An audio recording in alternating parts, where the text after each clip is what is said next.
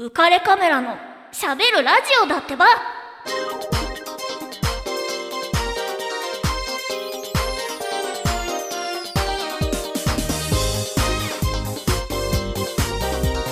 皆さんこんばんは。ウカレックスことウェディングフォトグラファーの田底和彦だってば。この世には2種類の美味しい食べ物がある。唐揚げか唐揚げ以外かどうもー。ベスト唐揚げニストの有野育です。よろしくお願い申し上げます。イクション極論じゃないですか。まあそういうことですよ。あそういうことなんですね。そういうこと。あさすがだな。結局はね。もうだんだんもうイクション色に染められてるからね、うん。もうこのスタジオも。揚げ色染めちゃいますよ。揚げカラーですよ、ね。えーずっと今月唐揚げの話をしているので、えっと、僕の方からもちょっと唐揚げの話をしたいなと思ってお！またまたこのコーナーに行きたいと思います。はい。え何？しゃべるシネマ！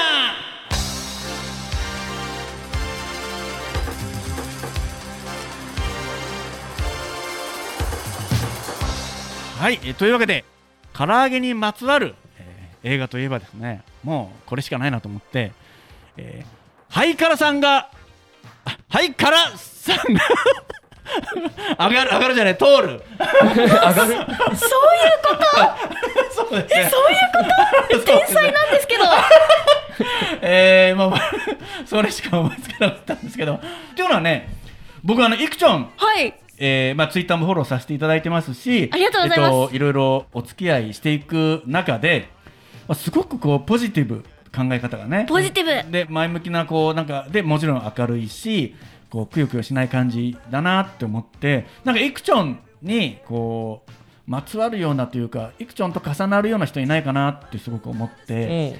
それで思いついたのがこの「ハイカラさんが通る」という漫画なんですよね。そういうことか、はい私ハイカラって聞くと、ハイボールと唐揚げのハイカラかなって思ったら、あハイカラさんが通そうでする、ね。ハイブリッドですね。ハイハイボールと唐揚げがハイブリッドだな。そうなんですよ。はいそれはね、まさにその語呂合わせでハイカラさんっていうことだけじゃなくって、イクチョンとはいこの漫画の主人公、うんえー花村紅緒ちゃんっていうんですけども彼女がどうもダブル。それはあのみなかみ町のはい衣装ありますよね、戦はい国ガールズの。はい、あれもなんとなくこう大正ロマン的なそうですちょっねと、雰囲気あるじゃないで和すか。風な感じですそうなんもんね。ですよ。このハイガラさんが通るも、えー大正時代、まさに大正ロマンな時代を、女性がちょっと封建社会から少しずつ束縛から離れていって、自立していくっていうような時代なんですよね。まあ、簡単に言いますと、えー、とこのハイカラさんが通るはですね、1975年、えー少女フレンド、えーに連載されたもので、うん。えー大和脇さんの漫画なんですね。えー1975年だから昭和50年ですかね。うん。うんに、えー、と漫画化されたものですね。全8巻ということなんですよ、まあ、番外編も含めてね8巻ということなんですけど、まあ、これはあの第1回講談社漫画賞、えー少女部門受賞とういうことなんですよね。まあ非常にこうヒットした漫画なんですよね。えっ、とハイガラさんトール自体はご存知？読んだことあります？いやあの名前は聞いたことあったんですけど、あうんうんうん。実は読んだことなくて、ええちょっとこええ。れを機に読んでみます。あぜひともちょっとねお願いしたいなと思うんですけど、えーまあこのお話はですね大正時代先ほど言った花村紅緒ちゃんともう一人ね主人公というかまあフィアンセですね。伊集院忍君っていうねもう本当にもう名前からして イケメン。そうですね。というのがまあ登場人物としてまあえーヒーローとヒロインということなんですけども、まあその他にもですねその伊集院忍君は犬を飼ってます。はい。天丸。天かわ丸い。い。地丸ちまる。天と地ですね。天使そういう天こと。丸地丸っていうのだし花村紅緒ちゃんの語学友は、大の仲良しは、えー北浩二玉木ちゃんっていうね。もう本当に家族の人たちですね。うん花に。そうですね。今はもうないですけど、うん。えー家族の人たちの、うん。まあ、お話ということになるんですけどあとはまあね役者を目指してた藤枝蘭丸君とかね、うん。まあ本当にこうきらびやかな名前ですね。大正ロマンがこう広がっているわけなんですけど、はい。でまあこの、えっと17歳の紅緒ちゃん高校に通う紅緒ちゃんが玉木ちゃんと仲がいいんですけどもある日突然お父さんから「お前には言い名付けがいるんだ」っていうことを聞かされるわけです。うん。いきなり？そうなんですよ。では？って。今でもびっくりだけど、まあ、当時もびっくりでまあ、あの彼女自身は自立した女性になりたいと思っているので親が決めた縁談なんてお断りだいっていうことなんですよね。えーで、まあ、その相手がもちろん伊集院忍君なんですけどもそれでまあ私はそんな冗談じゃないっていうことから話が始まるわけです。で話が始まっていって、まあ、少女漫画の定番といえば出会いのシーンなんですけど、はいまあその出会いのシーンでよくある出会い方が最悪っていう出会いがあるんですよね。そのパターンはい、そうなんですよ。まあ、あの、先ほど言って役者を目指している藤枝蘭丸君と、ベニオちゃんは、外で、たこ揚げをしてるわけです。うんで、ベニオちゃんはもう、あの、男勝りなんですね。あの、自立したいっていう、まあ、活発的な女の子なんで、で、とにかく外で遊ぼうよっつって、高校2年生の17歳の彼女は、蘭丸君を無理やり外に連れ出して、たこ揚げをすると。そのタコが木に引っかかってしまう。うんね。引っかかってしまったら、蘭丸君ってあの役者を目指してるんだけど、非常にこう女性っぽい男性で、えー、木に引っかかっちゃったよ、ベニオちゃんって言うと、いい。私がやってあげるわよって言って、男勝りのベニオちゃんは木にスルスルスルっと登って、うん。そのタコを取ると。で取っている時に、うまく取れたら、向こう側から白馬に乗った伊集院忍君が、おカッポカッポカッポカッポって 来るわけですね。馬にね。そんで、目の前にその木に登ってる女性がいるからびっくりするわけですね、当時として馬に乗るってもうだいぶ優雅ですね。はい、ままあ陸軍の軍人なんでね、うん。うん。でで、えー、とあれってなって下から見上げてるんで、ね、ベニオちゃんはびっくりするわけですよね、うん。男性が女性を下から見上げてるということですから、うん。ああわーっとなってうっかり木から落ちてしまうあらう。んそれを伊集院忍君が下でキャッチすると。おあーーかっこいい、ね、まあ、かっこいいんだけども、キャッチしたんだけど、その、ベニオちゃんは自分の体を触れている忍君にびっくりするわけですね。何勝手に私の体触ってんのと、うんね。手がお尻に当たってんじゃないかと思って、何すんのよってこう、助けてくれた忍君を引っ叩く。思わずね。そう、最悪あんたみたいな、うんうん。なんちゅう男だみたいなことで、まあ、忍君からしたらもうさ、いい迷惑なんだけど、本当です いや、いや違うじゃんみたいな感じなんだけど、っていうようなシーンがまず最初にあるんですよね。うん。で、まあ、せっかく声優のさ、イクションが来てるわけじゃないですか。はい。はい。ね。はい。これから飛ぶ鳥を落とす勢いの として。ね。唐揚げにして。はい落としてくよ。ねまるでもう、ベネオちゃんそっくりだと思ってる。僕はい。が、うんうん。ちょっとなんとかリクエストで、お。このファーストシーンをやりましょうよ。おやりましょう。ということで、ちょっとね、今、セリフをここにポンと置いてます。えこれ忍くん役は誰が忍君役はもう、あの僕がやりますよ。ああはい。もちろん。他にいないんだもん。楽しみですねそうなんです。そのね、サコが木に引っかかって、それをベノちゃんが木に登って落とすシーンからちょっとやっていきたいと思うんです。はいはいワクワクワクワクこれ、だからベニオちゃんからだよね。はいうんこっからだよね。はいはい。ランマル君は下にいます。ランマル君にはいタコを落とすわよってこう渡すシーンですね。はいはい。じゃあお願いします。取れたほらランマル落とすわよあ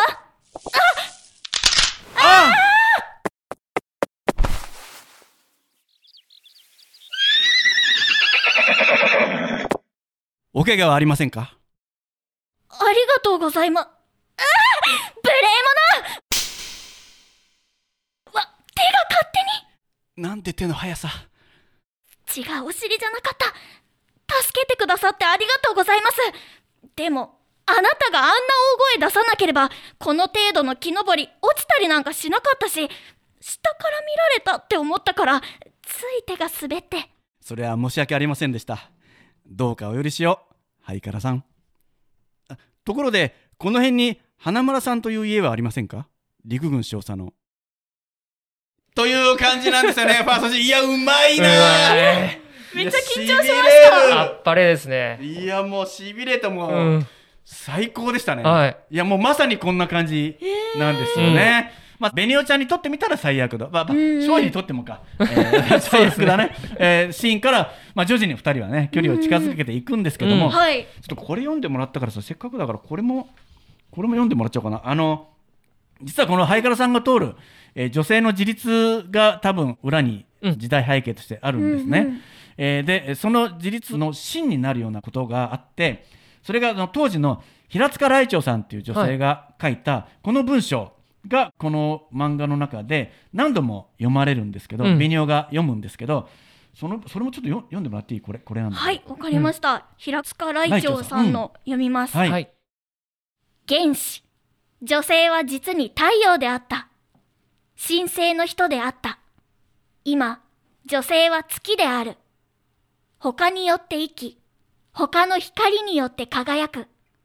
病人のような青白い顔の月である、そうなんですよ。う。ん、うん。深い、ねえ。ちょっとねこれまあベニオちゃんが折に触れ漫画の中で、うん。えっと、自分がちょっと苦しくなったりとかすると読み上げたりするんですけど、うん。まず時代背景として女性はもともとの輝きを取り戻そうということなんだと思うんですよね。うん。大丈夫ですか？泣きそうになってないですか？あもう泣きそうですよ まあ 今はもう女性のこの輝きを取り戻そうっていう結構あの大きいですよねテーマが、うんうん自分一人というよりかはもうみんなも引き連れていこうっていううん。強い意志を感じました、そうなんですよ。まあ、うん。みんな引き込まれるんですね。うん。で、これ、ベニオちゃんは最初は嫌じゃないですか。親が決めたものなんてって言って、で、まあ、玉木ちゃんがね、好きな人がいるのって言うんですよ。あら。お。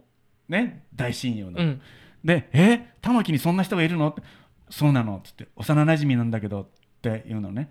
へえ、玉木をメロメロにする男なんてすごいねなんて、どんなこととか見てやりたいわって言うんですよね。それで、じゃあ、これから見に行くって言うんですよ。え、これから？じゃあ、ちょうどその人と、えっとオペラを見に行くっていう約束してるのっておお言うんですよ。だから、一緒に行かないって言って、えー見たい見たいって言って行くんですよね。もう、だから、わかりますよね。もしかして？っていうことだそうよな。なんですよ。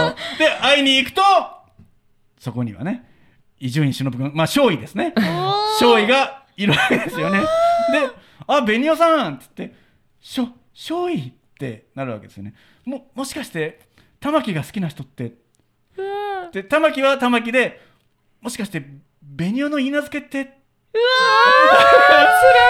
て言って、玉木ちゃんは、ごめんなさいって言って走って逃げていくっていうう。わーめっちゃ、でもめっちゃいい子じゃないですか。玉木玉木とかっつって「ベニオさんどうしたの?」って「ちょっとあんた何のんきなことやってんのよ」なんて言うんだけど玉木はね「あなたのことが好きだったの?」なんつって幼馴染なんで「うん。そうなんですか」ってでも僕はあなたと結婚するつもりでいるのでって言って「何言ってんの？私の気持ちも知らないで」っていうようなことでまあしょうがないからお二人で しょうがないからでもオペラを見るんですよ。あれ？でまあ見るんだけどまあちょっとベニオをとにかくどうにかして私は嫌われなきゃって思うんですよ。ああ友情取るんですそういうねことなんだ。ね、親の決めた人なんて結婚できないわって思っうん。てでちょうどその時に親から行儀見習いとしてお前は伊集院家に行けって言われるんですよ。いやでしょうがなく行くんですよね。親の言うことだ、まあいいやっつって。そこで嫌われりゃいいやと思っていっぱいいろいろ失敗してやれって思うわけなんですよ、で伊集院家にはその伊集院忍君のおじいちゃんとかおばあちゃんもいるんだけど、おじいちゃんはもう古風な侍みたいな人なんですよね。で、ベニオちゃんを心配して、蘭丸くんいるじゃないですか。蘭丸くんはベニオちゃんが大好きなんで、うん役者志望のうん蘭丸くんは、ちょっと女性っぽいって言ったじゃないですか。はい蘭子っていう名前にして、潜り込むんですよ。お手伝いさんとして。うん。で、ベニオさんを助けようとするんですよね。で、蘭丸っつって、いや私は今、蘭子として、この家に潜り込んで、あの、助けますからっつって、ありがとうなんて言うんだけど、実はそこでね、蘭子ちゃん、皿を割っちゃうんですよ。ね、お手伝いで。バラーンと皿を割っちゃうわけね。でも、他の人たちは、はーってなってるんだけど、蘭子ちゃんだけは、あ、割っちゃったみたいな感じなんですよ。うんで、1枚割っちゃったけど、他にまだ9枚同じ皿があるから、いいよねって言うんだけど、周りの人は、そそのお皿はおじい様が大事にしている。ってなって、で、その皿が割れた音を聞きつけて、おじいちゃんが、なんだ？っつって行くと、一番自分が大事にしてる皿が割れてるわけですよね。で、そこへ直れっつって、槍を持ってくるわけですよ。えー、そんなに？ね移住院家に代々伝わる、まあ、大事なお皿なんだと。ね、これを割ったとなったらもう生かしておかげにいかんというわけなんですね。ばいランコそうなんですよ大丈夫か？そこで、ベニオちゃん登場なんですよ。おお出たで、どうします？ベニオちゃんはここを解決します。えー、どうするんだろう？やって？どうやってって。えー、アアロンアルファでくっつける？あのさ、大正ロマン。斬新だけど。ベニオちゃんは、残りの9枚の皿を持って叩きつけて全部割りますすごい全部なくなったねっておじいちゃんに。すごい。1枚の皿を割って1人を殺さなきゃいけないんだったら9枚割ったから9人殺さなきゃ。さあどうぞって言うんですよ。えー、すごい。ベニオちゃんは。それで「ぬーお前なんか出ていけ!」って言って「はあよかったせいせいした出ていきましょう」って。すご言うんですよ。かっこいいいですね。もうなんかちょっと一休さんみたいな。うんそうとんちだね 整いましたみたいな。ポクポク。ポそうですクよね。まあそんなことがあってまあね追い出されるうん。わけなんだけども追い出したら今度はね家の中の人たちがおじいちゃんに反旗を翻すんですよ。おー。今までずっとおじいちゃんに従ってきた人たちが要するにこの古風な移住院家を変えてくれるのはベニオさんしかいないってうん。みんな思い始めるんです。すごい。しまさにさっきイクチョンが言ったみたいにみんなが巻き込まれ始めるんです、ね、あの進歩的な活動的な活発な陽気で明るい彼女にみんな見せられていくんですよ、うん。ね、でこの家を変えられるのは彼女しかいないって思って、うん。それで「おじさま」と「私は帰ってきてほしいと思います」ってみんなが言うんですよ。で「えー?」ってこれ苦虫をかびつぶしたようなおじいちゃんそこに忍君がずっと腕を組みしているんですよ、うん。するとおじいちゃんは「忍何ぼーっとしてんだ!早くベニオちゃん迎えに行かんか!」って、えー! はいおじいさまって言って嬉しそうにベニオを迎えに行くっていうね。すごい。そういうシーンがあったりするんですよ。そうやって少しずつ2人の距離が、まあ、縮まっていくんだけども、うん。まあ、そうしていく中で実はその忍君に女性の影がちらつくんえー、ですよ。芸者の吉次さんっていうところにちょっと通うのを偶然ベニオちゃんが見てしまう。なんだ？でであんな少尉だってやっぱり女好きなんだって言って何が私のことを好きだとか言っといて本当にいや稲付けがある身でありながら本当に不潔よなんてやってるんですよね、うん。でもそう言って愚痴ってばかりいられないベニオちゃんは行動的なんで吉次さんに会いに行くんですよおおそれはすごいな。ね、少尉とどういう関係ですかっていう。私は別に好きじゃないんだけど少尉とどういう関係なの？一応あの言い名付けなんで聞かな聞こうと思うんだけどあのどういう関係なのって言ったらあの少尉と同僚だった軍人がいるんだけどその軍人が実は戦死してしまったと。あその言い名付けが彼女。ー。うわあで折に触れ少尉は私を慰めに来てくれるんですよって。こんななあいつとはこんな会話をしたんだよとかいつもあいつはあなたの話をしてたんだよっていうふうに私を慰めに来てくれるのって私と少尉はえそういう関係でもないし残念ながら私の心の中には亡くなった彼しかいませんって。ーめちゃくちゃいい話じゃない言ですか。うんですよ。いやー泣ける。泣いちゃうですよ。それで、はっ！ってベニオさんがね、ごめんなさいって私少しでも疑った、うん。申し訳なかったって言って、いいのよ、でもそういう話ができて私も先生したわって言って、さあ、今日は飲みましょうって言って、お酒を出してくれる。まだ、まあ17歳なんですけどね。うんうんうんで、お酒を2人で一緒に飲んで、まあ初めてのお酒なんで、ベロッベロに酔っ払うんですよ。うんベニオちゃんでベロッベロに酔っ払ったところをベニオどうしたってみんなが探してる中で少尉がここに来るんですよね。ベニオさんここにいたんだってで「あ忍さん」って言って吉次さん。でもベニオちゃんはもうねほぼベロベロに酔っ払って、ね、酔いつぶれてるんうん。ですよね。であの「あなたのこと洗いざらい喋りました」って彼女とってもいい子ねって、えー言うんですよね。そうなんですよ。僕の言い名付け必ず彼女と結婚しようと思ってるんですって言ってまあ幸せになることを祈ってるわっていう話なんだけど、まあそこで少尉はねあのベニオちゃんを背中に背負ってうん。自分の家に帰るんだけどもちょっとねこれもねちょっと どんどん欲が出てイクチョンにお！このベロベロに酔っ払った ベニオさんの役をやってもらいたいと思うんですよね。ちょっとね、これ。えでもいいシーンですね。ねなんかおぶさってる時点でキュンキュンものですもんキュンねキュンですよ。爆上げなんだけど、うん。おんぶされながら歩いてるベロベロに酔っ払ったベニオちゃんが、えー告白をするシーンなんですわね。おじゃあこれいいですか、はい。えっとね、これですね。はい。はい。じゃあ行ってみますか。じゃあ行きましょう。はい。いやー楽しみです。お願いします。翔さん、私のこと好きですか？勝利勝利。あ、すみません。もう一回いきます。うんはい。えー、しょい、私のこと好きですか？そこまで美人じゃなくても知らんでも。好きですよベニオさん。ほんとええお会いする前からずっと。何それ、変なの。ええですよね。変なしょい、大好き。惚れてまうやろ。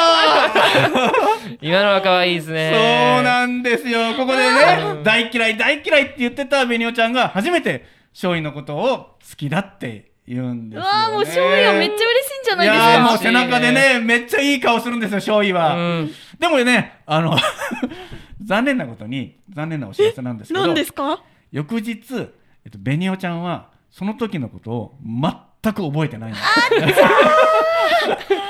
あ 二日酔いで頭痛いよーって言ってであの勝利がね迎えに行くんですよ。ルンルンでね。ベニオさんってね行くとあの頭痛くて勝利って言ってあのゆゆうべのことなんだけどああゆうべごめんね酔っ払っちゃって私何にも覚えてなくって 私なんかしなかったって言ってえあえななんて言いました？何が？え何も覚えてないんですか？何も覚えてないよっていうのがあって勝利がもうがっくりするっていうまあ 冗談みたいなまあねシーンがあるんですけど。もう勝利の気持ち。もうガクン。ガクンですよもううねはいちょっとね曲を一曲かけたいと思います。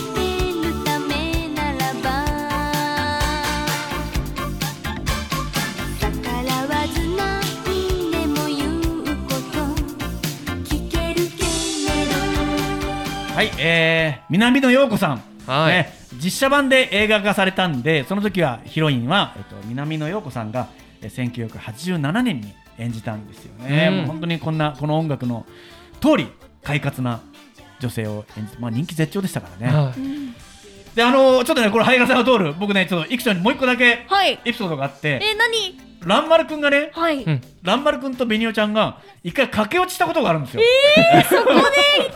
あの親の言いなりになりたくないって言って、まあ、はいあのランマルくんはねベニオちゃんのことが好きなんで,ね、うんはい。で一緒に駆け落ちしようって言ってベニオちゃんがその親の言いなりになりたくないからかなりこの話の前半の方なんだけど、うんえっと家出するんですね駆け落ちしようぜって言ってでそこを、えっと勝利が探して見つけるんですよ。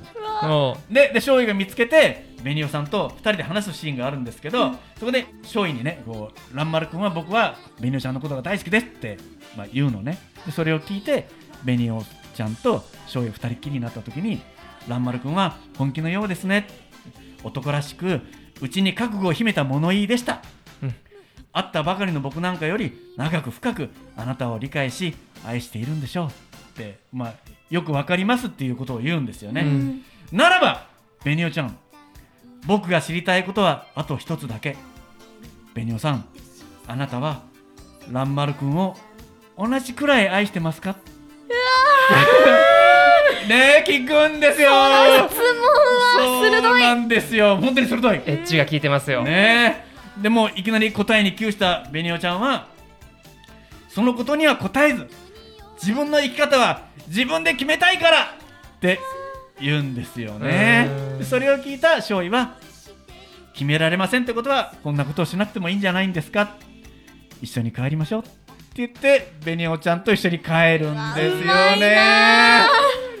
確かに蘭丸いやでもね、まあ、そうやって徐々に惹かれていくという。でもねこの勝尉のあなたも同じくらい愛してますかっていうのも鋭いとてもいい質問です、ねえすごいよね。いきなり確信をつく。うん。ただあなたは親に反発してるだけなんじゃないんですかっていううんね、うん。素晴らしい、ね、シーンがあるんで。見透かしてるな。ぜひねちょっと見てくださいこの、ねはい。読むなり、見るなりしていただきたいと思います、うん見ます。ね、実写版もあるしテレビアニメ化もあるし、あの今ね2017年かな、うん。アニメ映画としても出てますんでね、見ていただきたいと思います、楽しみえー、じゃあ僕の方からこの番組のスポンサーのリフォーム上田さんから求人のお知らせです、はい。えー川崎市東百合ヶ丘に事務所を構えるリフォーム上田さん、えー内装の職人さんを募集してます。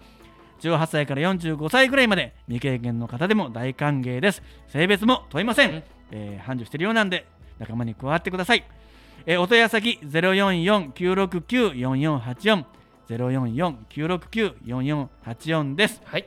じゃあイクションお知らせお願いします。はい浮かれカメラのしゃべるラジオではリスナーの皆様からメッセージご意見ご感想をお待ちしております。番組宛てのメッセージはオフィシャル Facebook 浮かれカメラのしゃべるラジオと検索。